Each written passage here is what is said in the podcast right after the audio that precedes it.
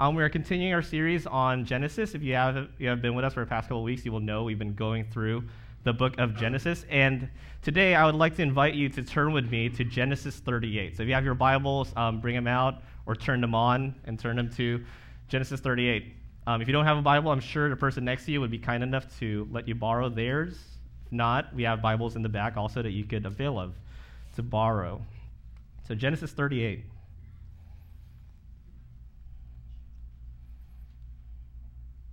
And before we get this um, ball rolling here, let me just let's just commit this time to the Lord. Father, the one thing we ask you right now is that you would open up our hearts to your word.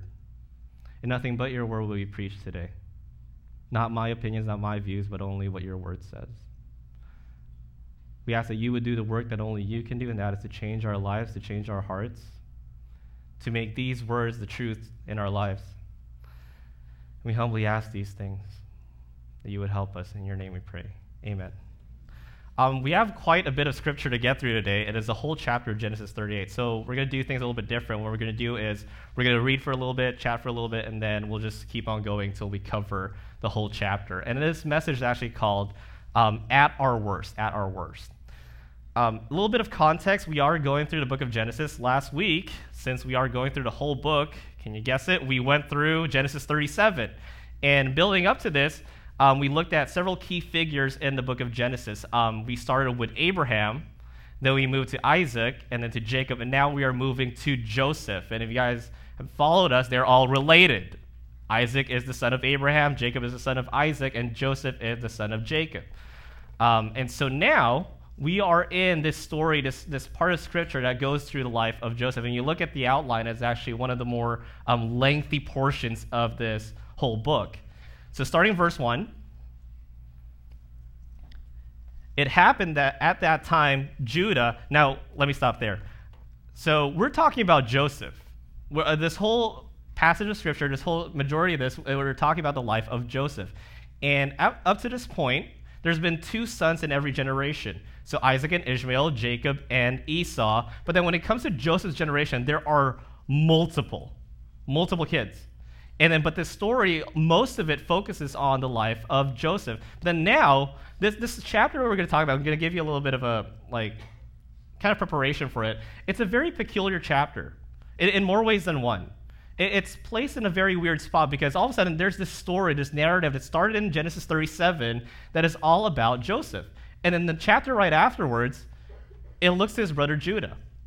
Now, what was Judah doing right before this? What was Judah doing in chapter 37? He was the one who proposed to sell Joseph into slavery.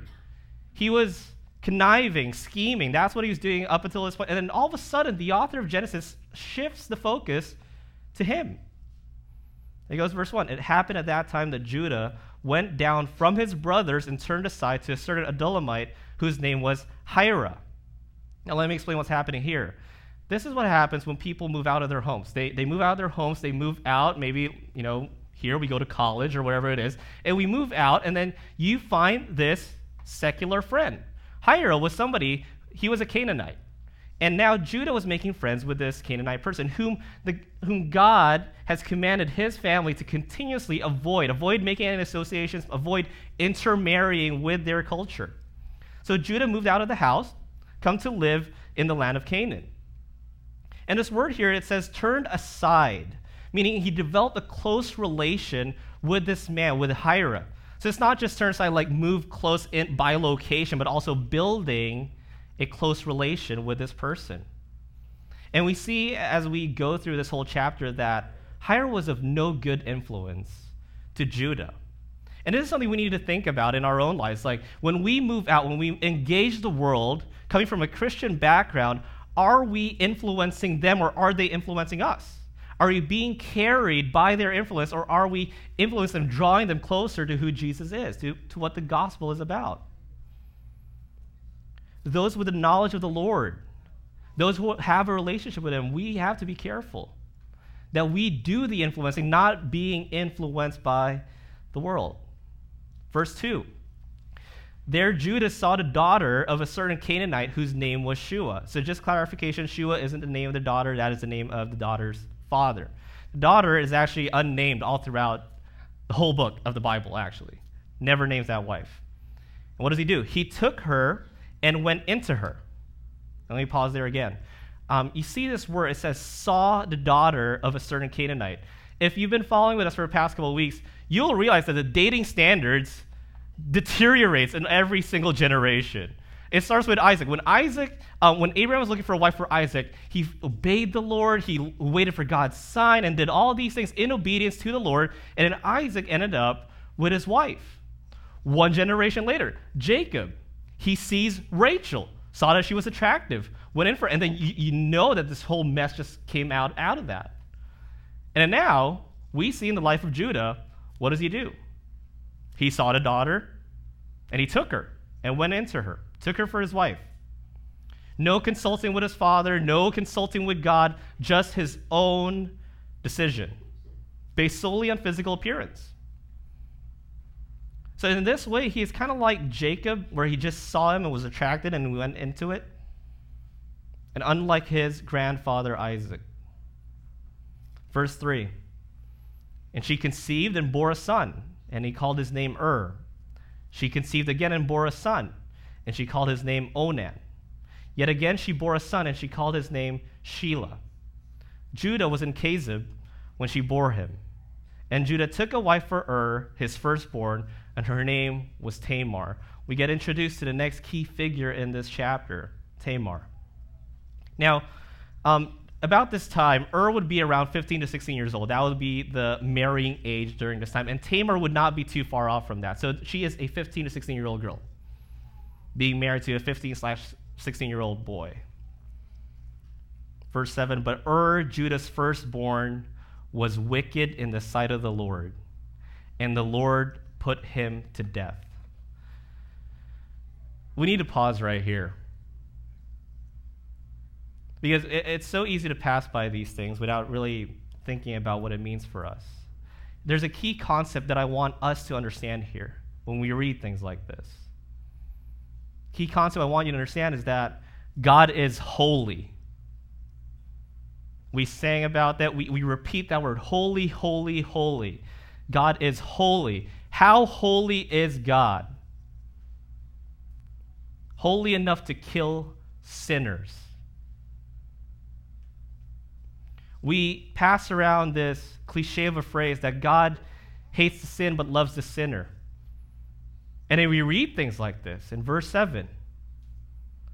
What was the cause? Why did God slay Ur? That's the word used here. Put him to death, killed directly. Why? Because he was wicked in the sight of the Lord. God would never do that. You know, that's not the Jesus, that's not the God that I believe in. He would never, he doesn't hate anyone.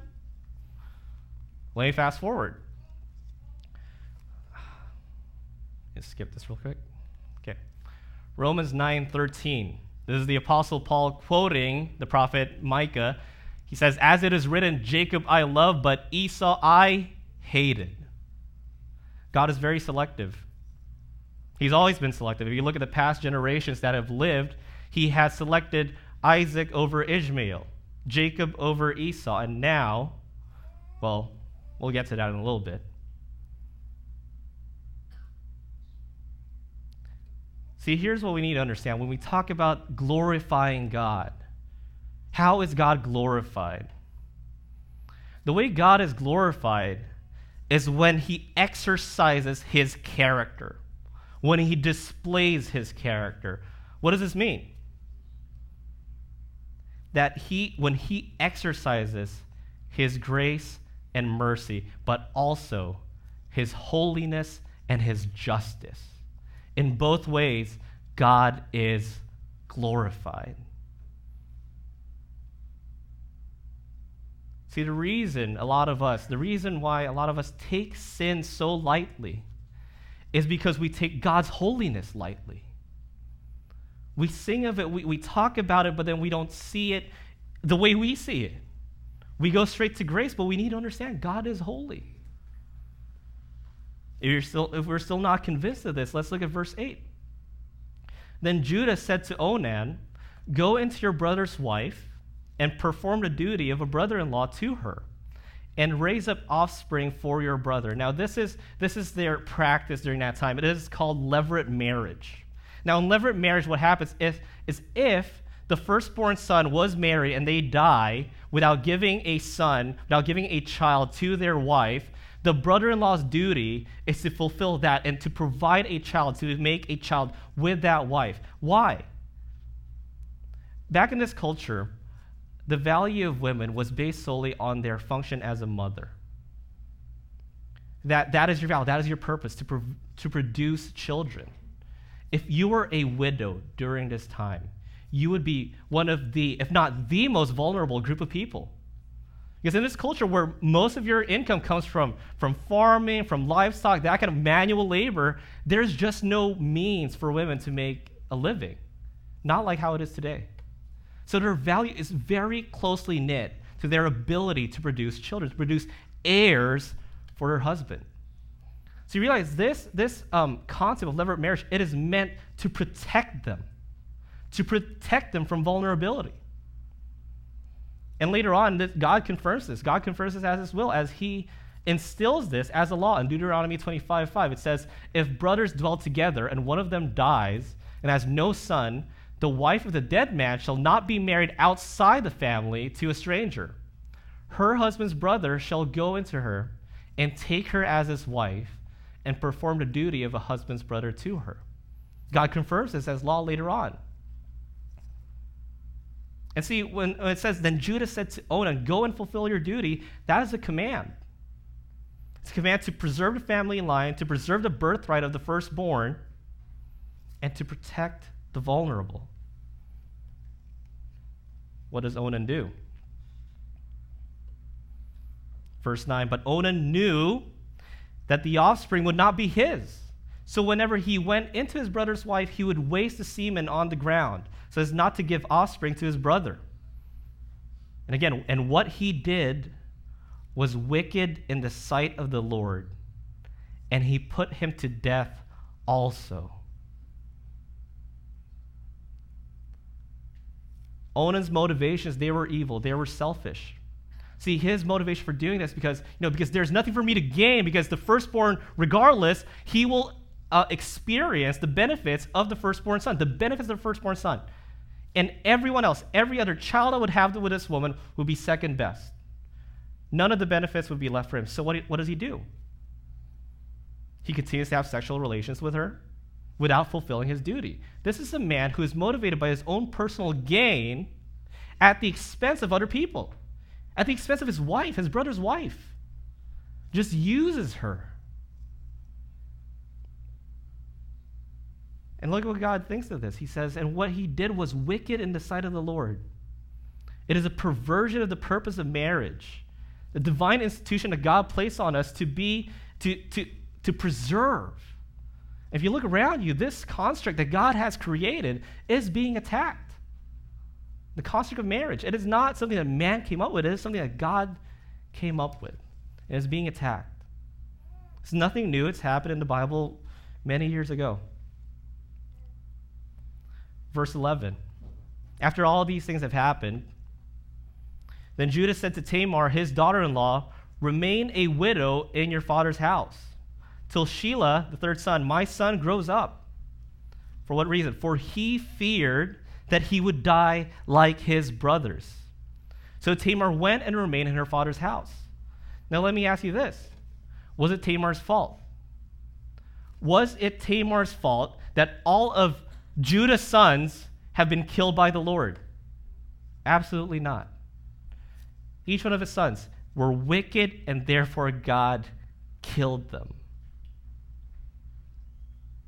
It's interesting, interesting to note here that when Judah gave this command to Tamar, because we understand when, when women married into, into um, a family, they're like married to that family. There's no going out. Until they are released by the patriarch, by the father of that family, they are bound to that family. So that's why he says, go and remain a widow.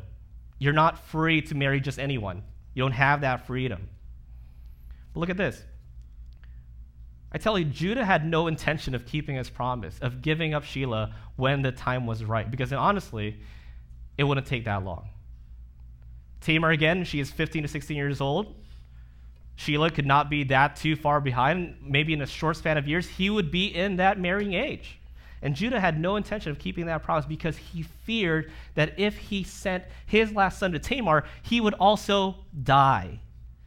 Because he believed that Tamar was the source of all the tragedy happening in his family. But in reality, it was the evil and wickedness of his own sons.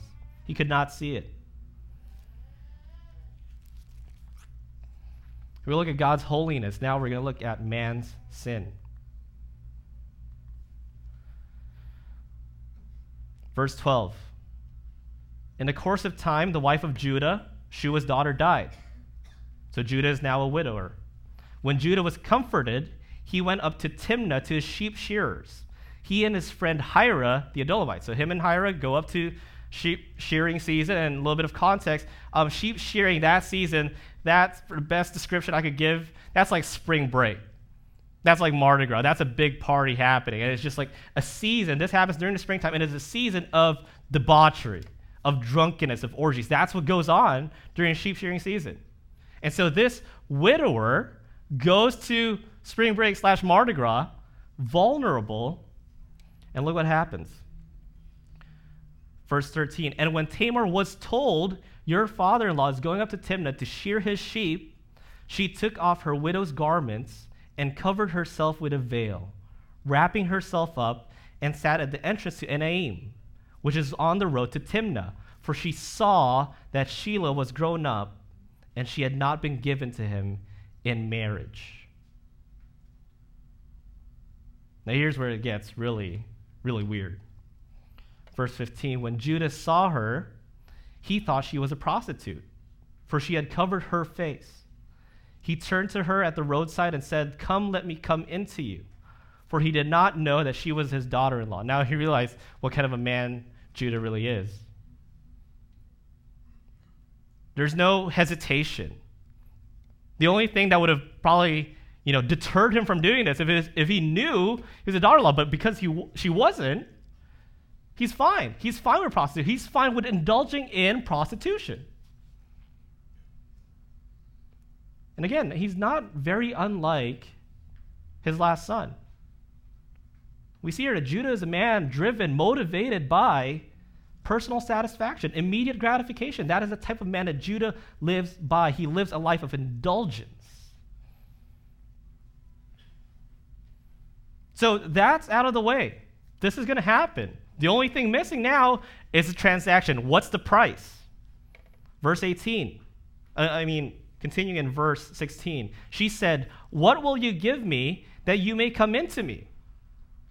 He answered, I will send you a young goat from the flock. Again, Judah owns livestock. This is his exchange rate. This is his currency. And she said, If you give me a pledge until you send it, and it stops there. Now, look at what Tamar is doing. Tamar got smart. She caught on.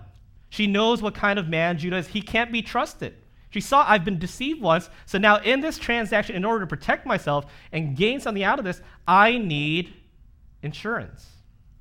I need insurance. If you give me a pledge until you send it. Verse 18, he said, What pledge shall I give you? She replied, Your signet and your cord and your staff that is in your hand. Now, those, those items, the signet, that is a seal, signet or a seal, your cord, which holds that seal, usually they wear it on their necks, and your staff. Now, why these items? Well, basically, this is like the modern day equivalent of a credit card, your driver's license, because these things, these were custom made. They're not something that you could get at like, you know, Urban Outfitters and some other girl is like wearing the same thing, right? Like, you know, it's not like a same thing. It is custom made, specific. It is like your ID or your credit card. And what does Judah do? So he gave them to her. Judah's not a very clever man. I'll, I'll give you that much. And she conceived by him. Then she arose and went away, and taking off her veil, she put on the garments of her widowhood. Goes back to how life was, like nothing happened. I have a few questions for us. First question is what in the world is going on here? What in the world is going in this story? Where is this going? so far, nothing good has happened in the past 17, 18 verses that we have read. There's nothing good happening in this story. What in the world is going on? I don't. I brought my kids to this. Like, you know, like, what in the world is going on in this passage? Why is this in the Bible? See, I asked myself those questions too. I remember the first time I was introduced to this character of Onan, it was in our D group. And it was like it was like a running joke, like, yo, you know, who's your favorite Bible character? It's like, oh, Onan, you never heard of him? And then we found out what he did. It's like, what's wrong with you? You know, like how is he your favorite character? But then the more I studied this passage, these wicked and cruel sons of Judah, they reflect me more than anyone.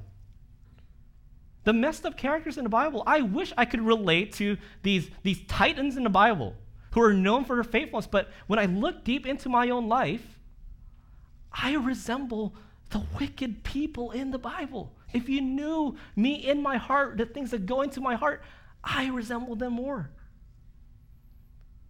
And these resonate with me. See, the uncomfortable parts of the Bible, they are there to show us who we really are. That's why we can't choose. We can't choose verses that we like, chapters that we want to read and not read. We need to read the whole thing. Because it is in these uncomfortable, disgusting passages that we get to see how serious sin is, how deep the rabbit hole goes. If you look at it, see, these things are difficult, they make us uneasy. Why? Because when we look at ourselves, it is often difficult. It is often, it makes us uneasy when we take a good look at ourselves. You see the capacity of man for sin, to what degree they would go to sin. And we see, we see God slay and kill these people in the blink of an eye, you see how much displeasure God has with sin, how serious it is. The second question is what was she doing? What was Tamar doing? She wasn't in this as like a change of profession. This wasn't like, oh, you know, I'm gonna turn to prostitution now. It's like like some of us decided to be an Uber driver. Like, you know, it's not just a change in profession. What was she doing? She wasn't in this for the money. It was, it was never about the money. What was she doing? She was taking matters into her own hands her value laid in having a child. If my father in law isn't going to give, give me this child, I will take it. I'm going to take matters into my own hands. Because why? What does the child mean for Tamar? What does the child mean for the women in the Bible during this time? For them, this is the only way I'm going to matter. This is the only way that I could get through life. If I were a widow, it, this is actually what happens to widows in that time. If you remain a widow, they resort to these things. They resort to prostitution because there's just no other way for them to get through life, to get and earn money, earn a living. And this is exactly why they instilled this concept of levirate marriage, of protecting them from the very things. You see how ironic this is? It was Judah's duty to protect Tamar. And in this twist of events, he is the one that has made her vulnerable.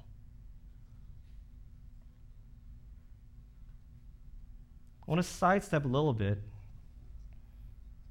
Go back to verse 17. He answered, I will send you a young goat. This is after he was asked, What will you pay me that you will come into me? and he goes, A young goat. As I was studying this and reading some commentaries, I was surprised that some of the early theologians have a capacity for sarcasm, because that is my love language, by the way. So Matthew Henry writes this. He goes, regarding the statement about paying her with a young goat, a goodly price at which her chastity and honor were valued. Nay, had the consideration been thousands of rams and 10,000 rivers of oil, it had not been a valuable consideration.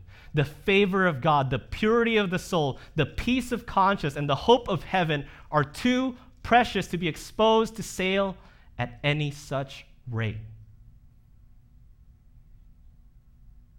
God takes sin seriously. God takes purity seriously. God takes all these things seriously that no currency on this world would ever match it.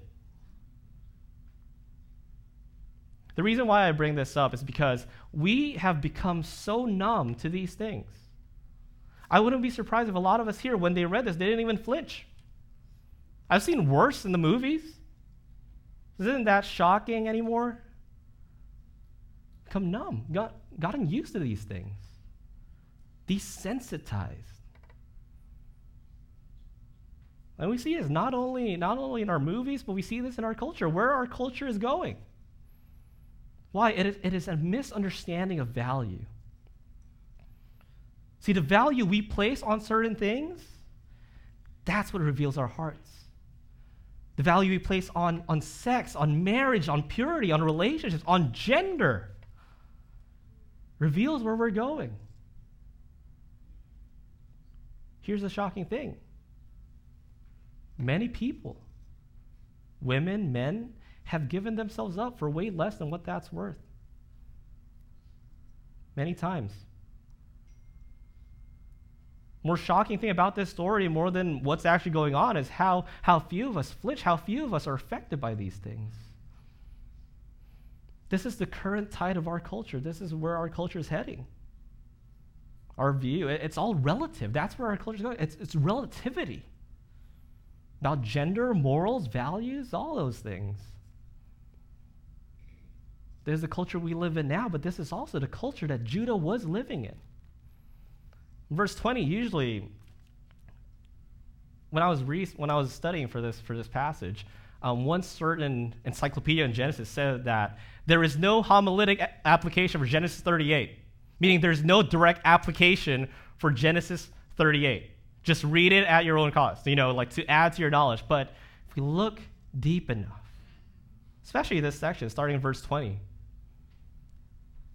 what does Judah do next? When Judah sent the young goat by his friend the Adullamite to take back the pledge from the woman's hand, he did not find her. So a bit of an issue there. Verse 21 And he asked the men of the place, Where is the cult prostitute who was at Enaim at the roadside? And they said, No cult prostitute has been here. So he returned to Judah and said, I have not found her. Also, the men of the place said, No cult prostitute has been here.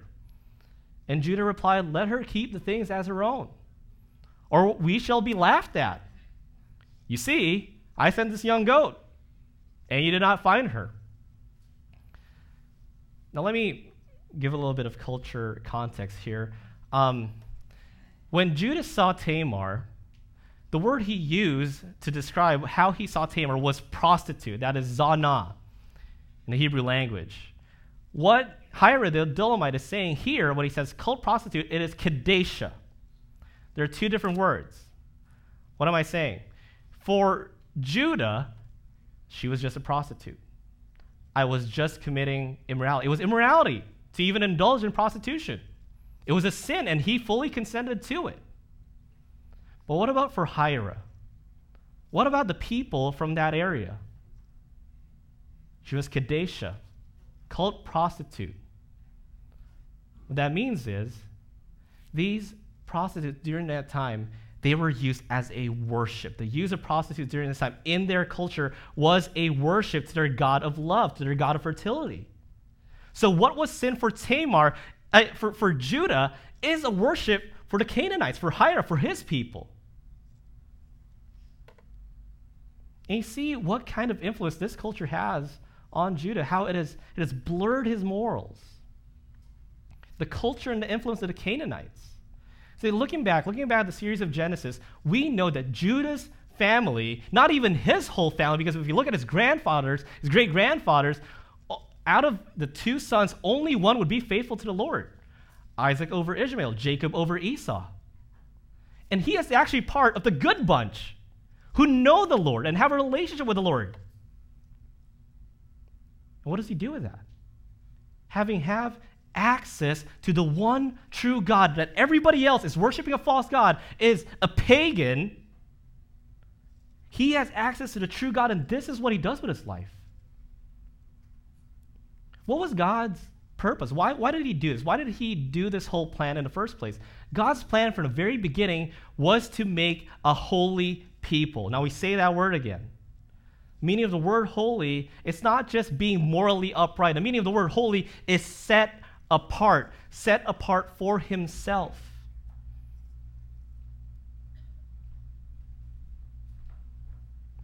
This is moving a little bit forward, but we will see in the following chapters that his family makes a trip to the land of Egypt. And some of us who know our Bibles, we know what that was like. It was 400 years of slavery. You know the purpose of that, why God has led these people to Egypt, was for this very purpose to set them apart. Because he knew these people have a tendency to intermarry, build relations with the people they're not meant to build relations with. And he knew if I send them to Egypt, the Egyptians hate these people even if his chosen people wanted to intermarry, make relations with them, they would not be able to. God is very serious about setting apart his people.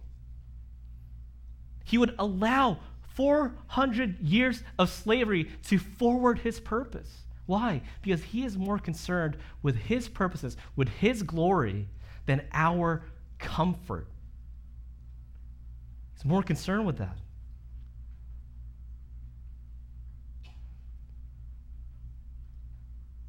a morphed view of morality, of values. It stems from a morphed view of God. That's why we need to go back to definite truths. In, in this culture that is making everything relative, we need some definite truths. Things that we could go back to. And it is found, if you're looking at your Bibles, it is found in your laps. It's on your phones the definite truth we need to, to gain our bearings back, it is in your hands. The Word of God. There's nothing left for speculation. It is black and white. If you don't believe me about having morphed view of morality, look at Judah's response. When, when this whole thing happened, when the, when the negotiations went down and didn't go down according to plan, how does Judah respond to this? What was he concerned about? Well, first of all, this is kind of ironic. Judah actually made an effort to give Tamar, the prostitute, what she deserved, right? He was faithful in paying her for her services. Now, the ironic thing is, Judah was more faithful to Tamar as a prostitute than he was to her as a daughter in law. Can you see the morphed view of values in the life of Judah? What else was he concerned about? Telling his friend, Well, you see, I, I did the effort. I gave her what she deserved. I tried to pay her. What was he doing? He was justifying his wickedness. Like, well, at least I tried to, tried to pay her, right? What else? His other concern was that what he did would not be known to others, or we would be the laughing stock that's what's important to Judah. What's important to him is what people think of him, not what God thinks of him. If you look at it, up until this point, for them, it's not all that bad. Why? Because at this point of the story, both Judah and Tamar got what they wanted. Judah wanted sexual satisfaction, immediate gratification. He got that. What else? He had successfully gotten rid of Tamar, who he thought has cursed his family brought about tragedy in his life. Now, about Tamar? Well, she's gotten herself a child. They both got what they wanted. Kind of a sick, happy ending, but thank God the, the, the story doesn't end there. We look at verse 24. We look at God's provision. God's provision. And trust me, it took a lot to get here. It took a lot to get here. Verse 24 About three months later, Judah was told, Tamar, your daughter in law, has been immoral. More accurately, she has been adulterous because looking back, in the eyes of the law, she was still married into his family, into Judah's family. Moreover, she is pregnant by immorality. And Judah said, Bring her out and let her be burned. Wow. Wow, Judah, really? All of a sudden, You're this person wielding righteousness, declaring judgment on people. Let her be burned. Now, looking back, actually, he's not, he's not too far off the mark. In Deuteronomy 22, I'm not going to turn there, but in Deuteronomy 22, that is, it is common practice to punish those who are adulterous by stoning them to death. The more severe punishment is burning them to death. That is in Leviticus. And I say severe, when I say the word severe, let me give you a picture of what that looks like. That is talking about homosexual relations, incest, and bestiality. It is up there in severity. That is what burning is reserved for. So you see, Judah, he is, he is going above and beyond his responsibility. He's going above and beyond. The usual punishment would be stoning, the severe punishment would be burning. Why? Why such zeal? Why such zeal in Judah to have his daughter in law burned? Couple of reasons for it, maybe. He could be compensating for his own immorality, trying to cover it up. Also, this is like, this is a bargain. Because now he could finally get rid of Tamar for good. That's what he's been trying to do in the first place. And you would have never thought. Maybe you would have, because that's what the story's been building up to. Verse 25, just look at this plot twist. It's dramatic. You just, you just see this. This is like the rising action building up to the climax of the story. As she was being brought out, she sent word to her father in law. That is, she sent it by a messenger. By the man to whom these belong, I am pregnant. And she said, Please identify whose these are. Guess what they are? The signet and the cord and the staff. Then Judah identified them and said, She is more righteous than I, since I did not give her to my son Shelah. And he did not know her again. That is, she did not, he did not have sexual relations with her again. Can I tell you something weird? Yes, weirder than this story. You guys ever had to fill up a family medical history? Like, oh, you have a history of high cholesterol, high blood pressure, um, diabetes, cancer. You have to fill up that form.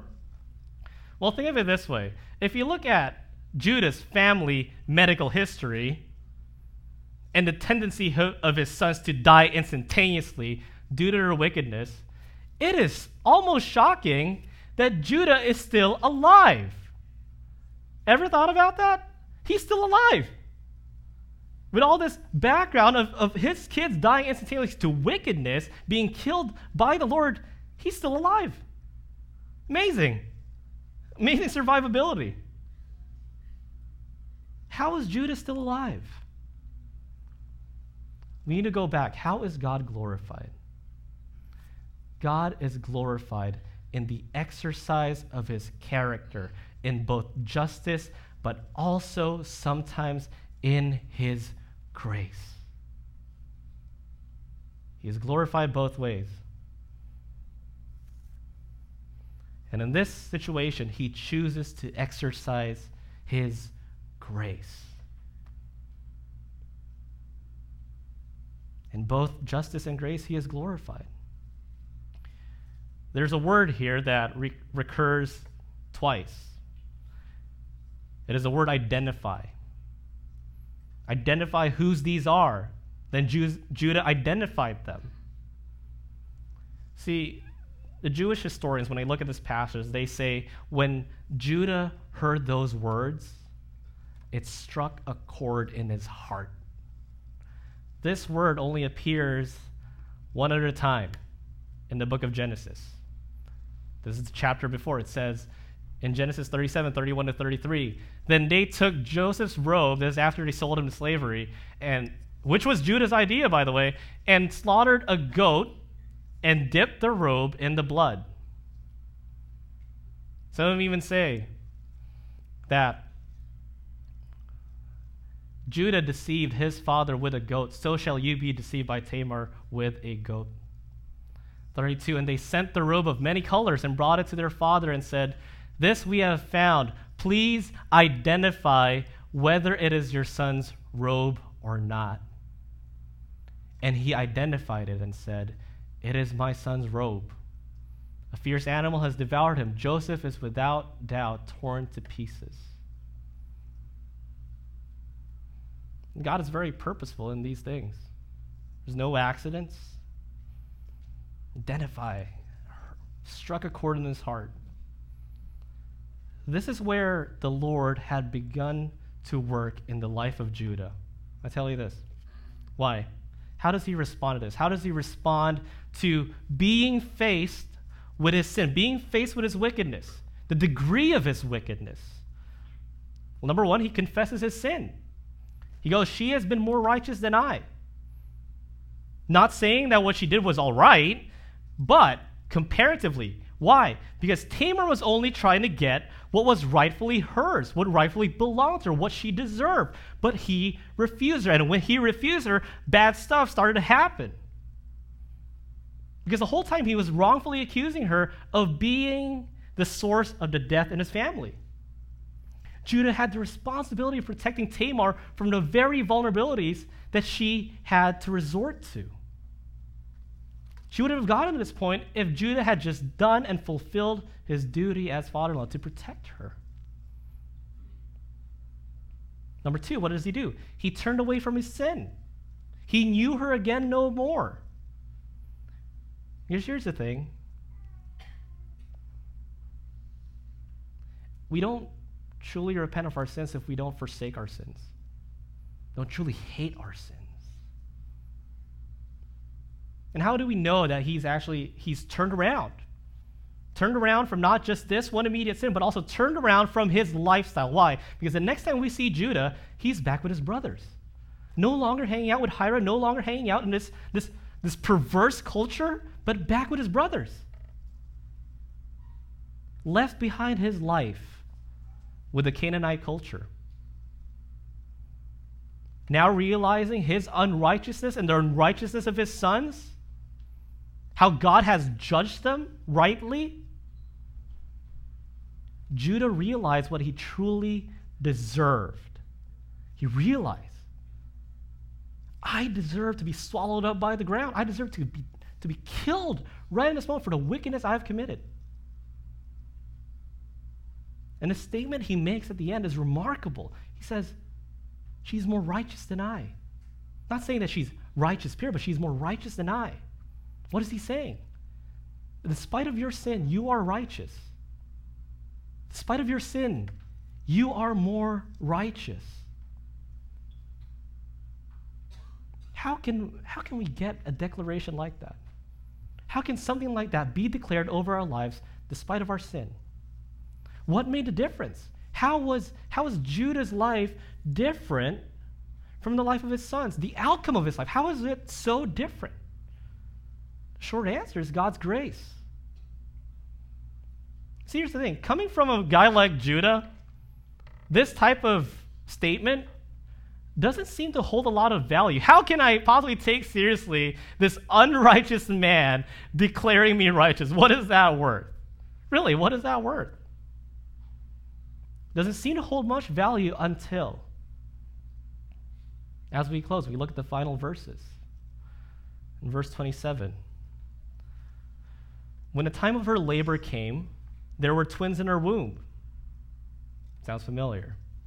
And when she was in labor, one put out a hand, and the midwife took and tied a scarlet thread on his hand, saying, This one came out first.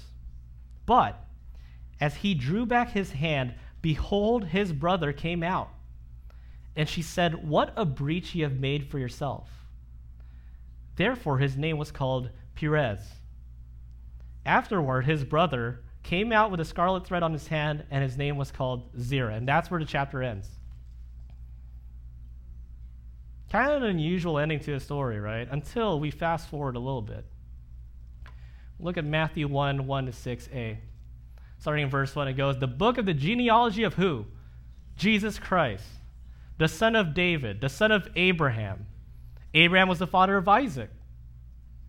I don't see Ishmael there. And Isaac, the father of Jacob. Don't see Esau there. And Jacob, the father of Judah and his brothers. And Judah, the father of Perez and Zerah by Tamar. And Perez, the father of Hezron. And Hezron, the father of Ram. And Ram, the father of Amminadab. And Amminadab, the father of Nahshon. And Nahshon, the father of Solomon.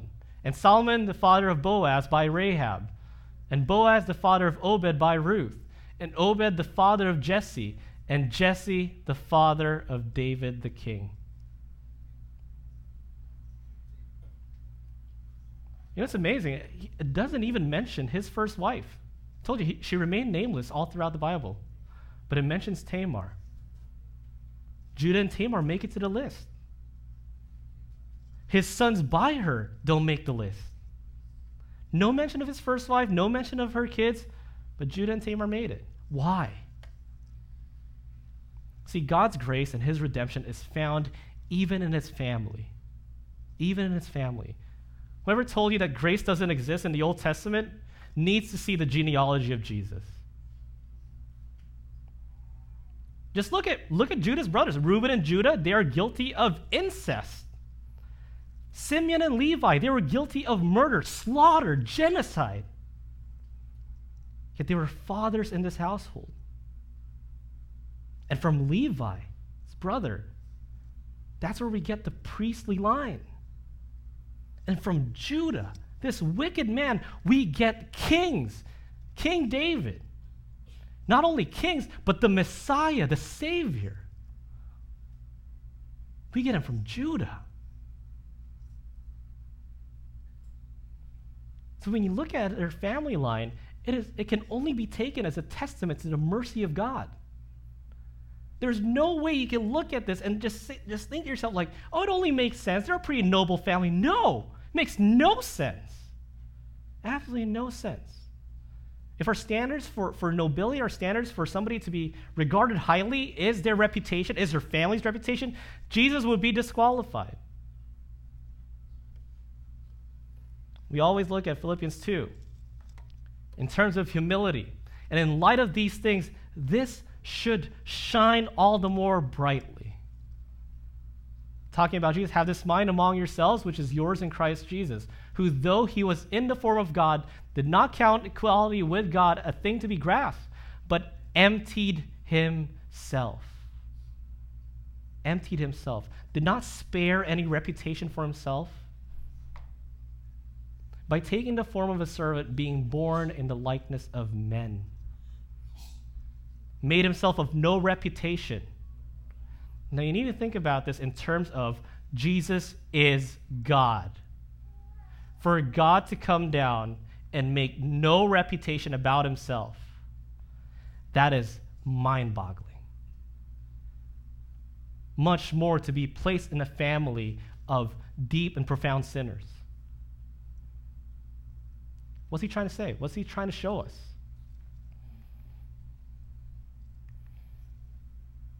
That Jesus' worthiness, we sing that, worthy, has nothing to do with his family background, has nothing to do with his lineage, but his own.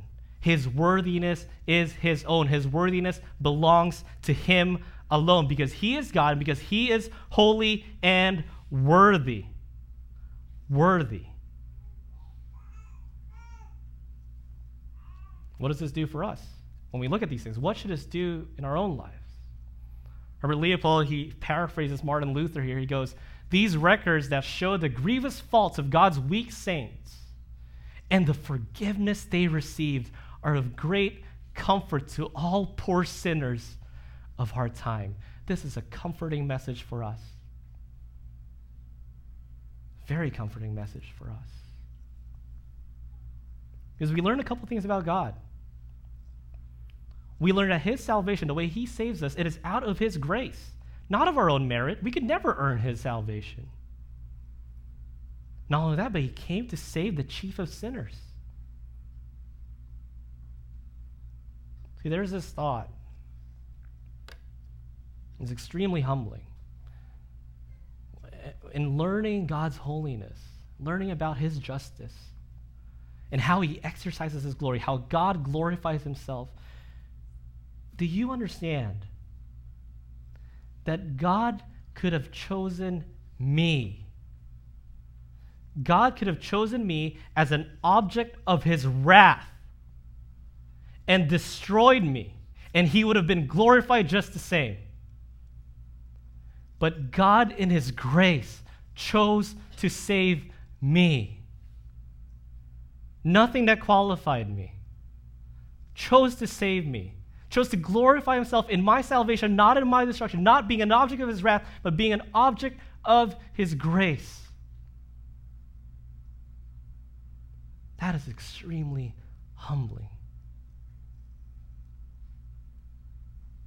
Because it is only when we grasp a true understanding of God's holiness, His justice, that's the only way we can truly appreciate His grace.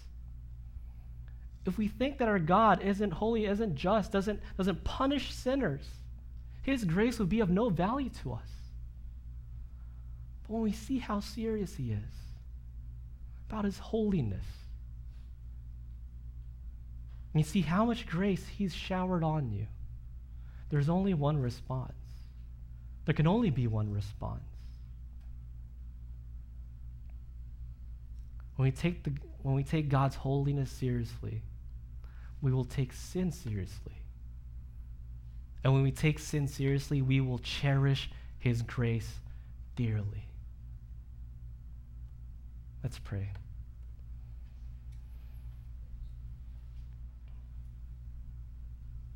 Father, we humbly ask that the truth of your word would be the truth in our hearts. We would not take anything for granted. We would not take you for granted. We would not take your salvation for granted. Father, I pray that you help us take a good look at ourselves.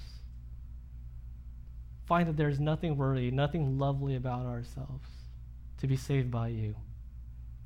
But your salvation comes by your grace, comes by your mercy. That you, holy God, worthy of our praise, would, would lower yourself to our level. Help us understand these truths. Help us, Lord God. Help that these truths would change our lives, change the way we look at you, change the way we look at sin, and change the way we see your grace.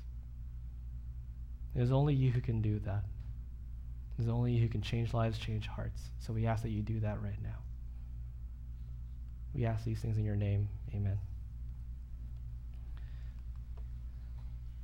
Today we'll be celebrating the Lord's Supper.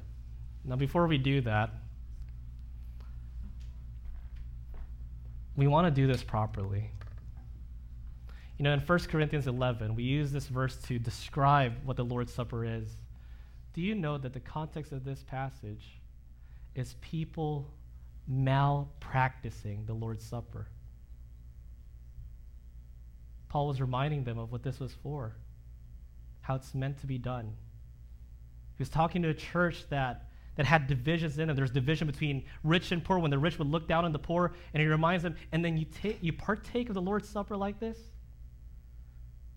you may eat the bread, you may drink the wine, but you are not partaking in the Lord's Supper when you do it in such a way.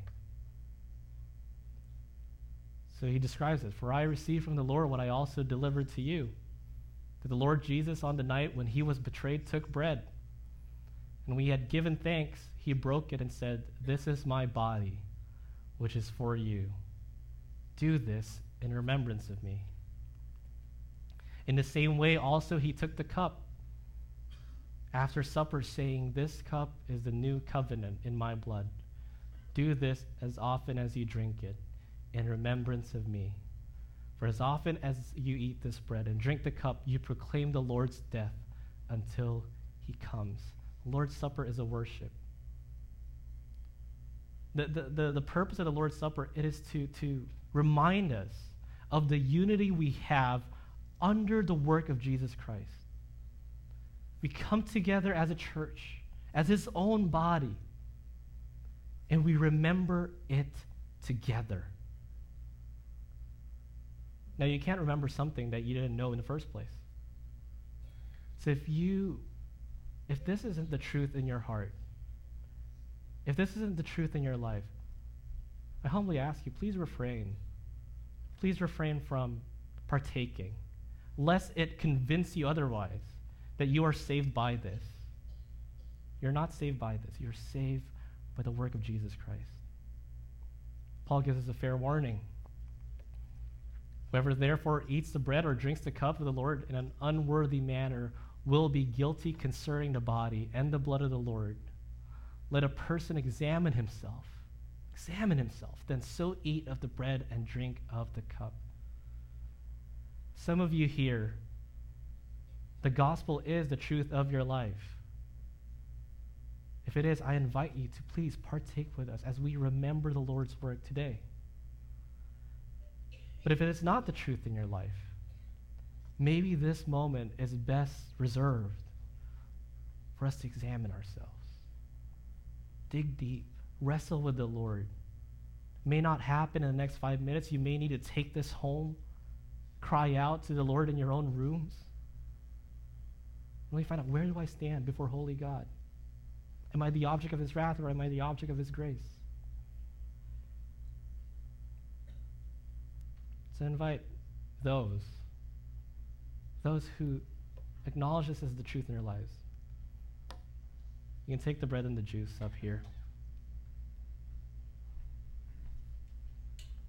Don't let this be a default moment. Don't, this, don't let this be just some tradition.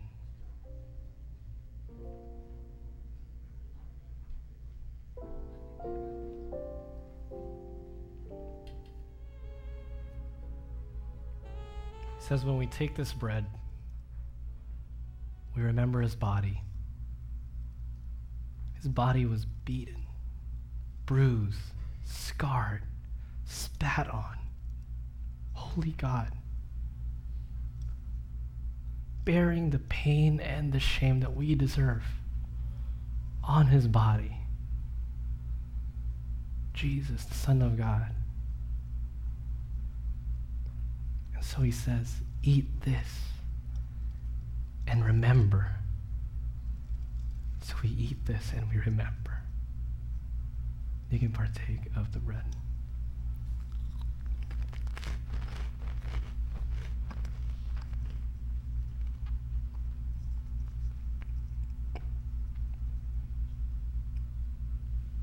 He holds up a cup,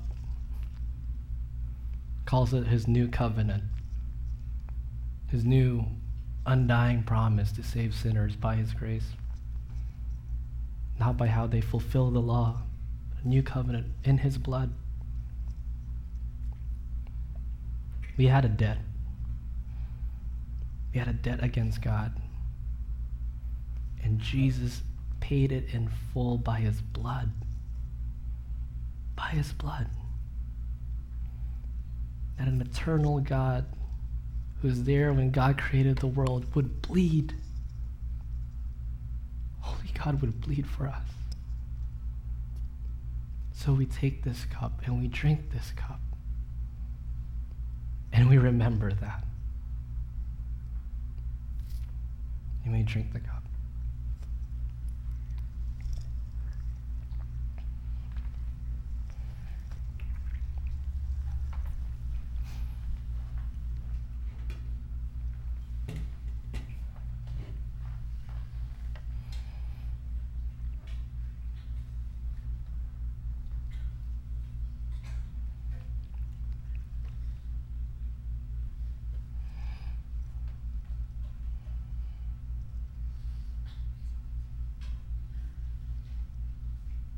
Father, we ask that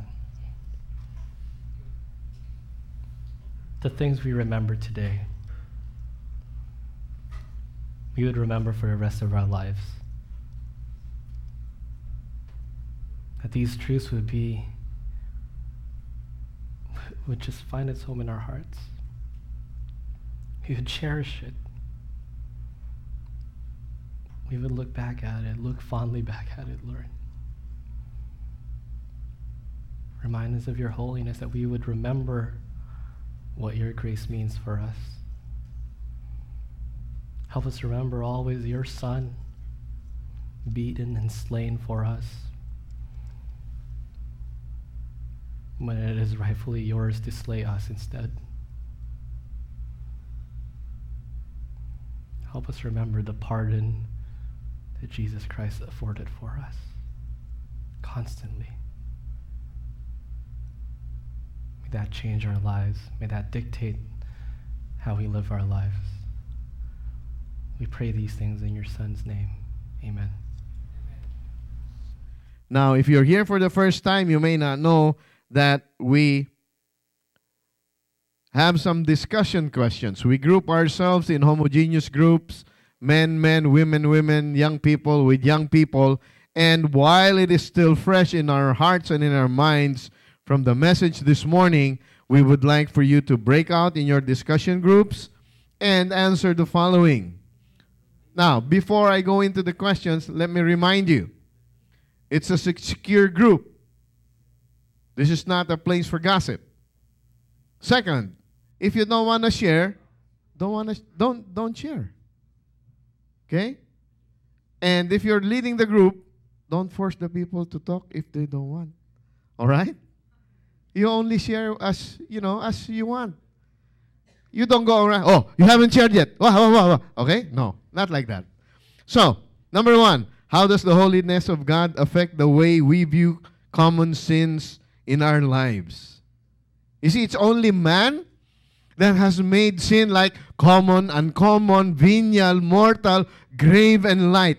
In God's eyes, all sin is what? Sin. All right? Number two, how can we practice holiness in a culture that is increasingly hostile toward God? Do we live in hostile circumstances nowadays? You go to certain parts of the world, and if you declare that you're a follower of Jesus Christ, you're hanged, you're shot, you're stoned, you're stabbed. How are we going to exercise holiness in this type of culture?